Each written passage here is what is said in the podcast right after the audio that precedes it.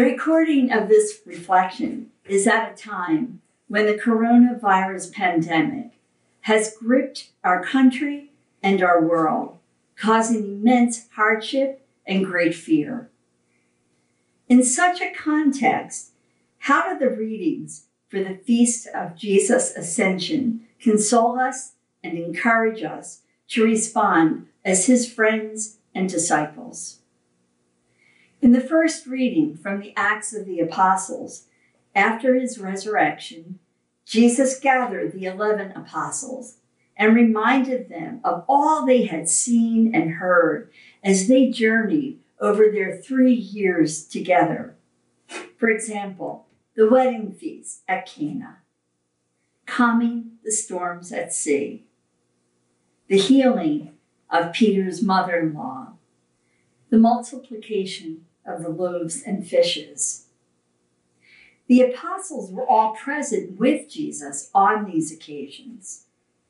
Jesus commissioned the apostles and each one of us to continue the work they had done together. Jesus spoke to the apostles of their baptism of water, reminding them of John at the River Jordan.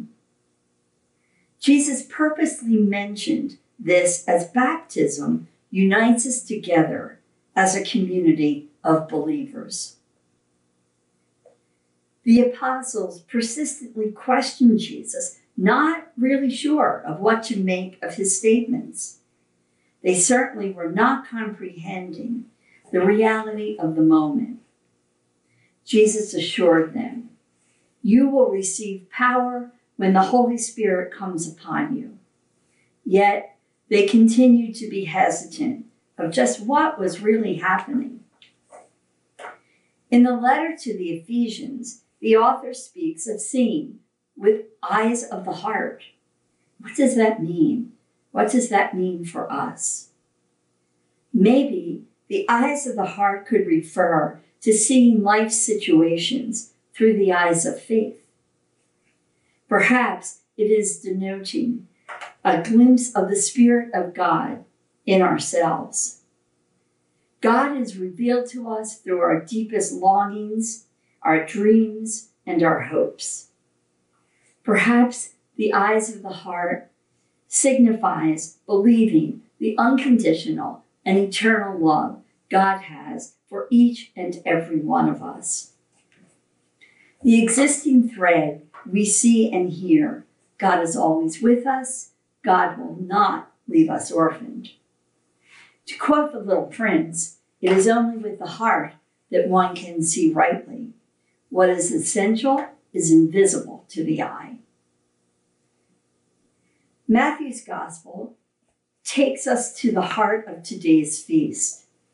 It describes the 11 apostles gathered with Jesus.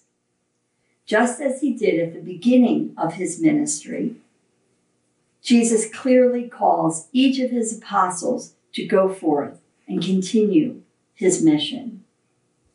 Jesus formed a community of believers, a community of service. Jesus' life has come full circle. Jesus came to earth as a helpless infant. He grew and lived life to the full. Jesus established a circle of friends Joseph and his mother Mary, the apostles, Mary Magdalene, Mary, Martha, and Lazarus, Nathanael, Zacchaeus, the centurion, and countless others. Jesus helped the poor. Jesus heals the sick. Jesus welcomes the marginalized. The Feast of the Ascension commemorates Jesus' time to go back to God, his Abba, where he will remain in glory. This feast speaks so directly to each one of us amid these uncertain and frightening times. We are called like the apostles. We are being sent forth to open our hearts to Jesus, to stand, serve, and be with the poor among us, to welcome the marginalized, to help the sick, to forgive one another. Simply put, to love as Jesus, to make our world a dwelling as envisioned by Jesus, united with another in love. Most importantly, Jesus let us know in no uncertain words that he will send the Holy Spirit to be with us, to guide us. Jesus promises not to leave us, for he will be with us all day, every day, until we meet face to face in heaven. So, together, let us pray for the gift of hope that we may be able to meet the challenges of each day with love, with courage, with conviction.